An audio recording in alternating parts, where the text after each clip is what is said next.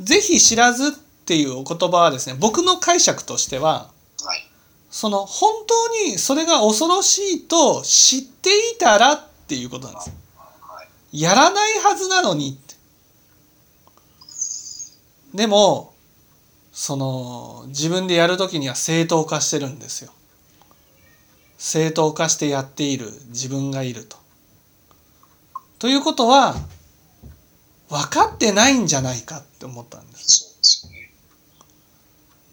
そうね。本当にそれが恐ろしい種まきなんだ恐ろしい結果を引き起こすものなんだっていうことを知っていたらやらないはずなのにっていうふうに親鸞書には思われたんだと思うんです。だけど、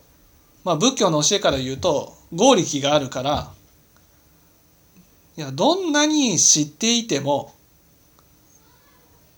やってしまうんですね。だから親鸞上人が「いやぜひ知らず」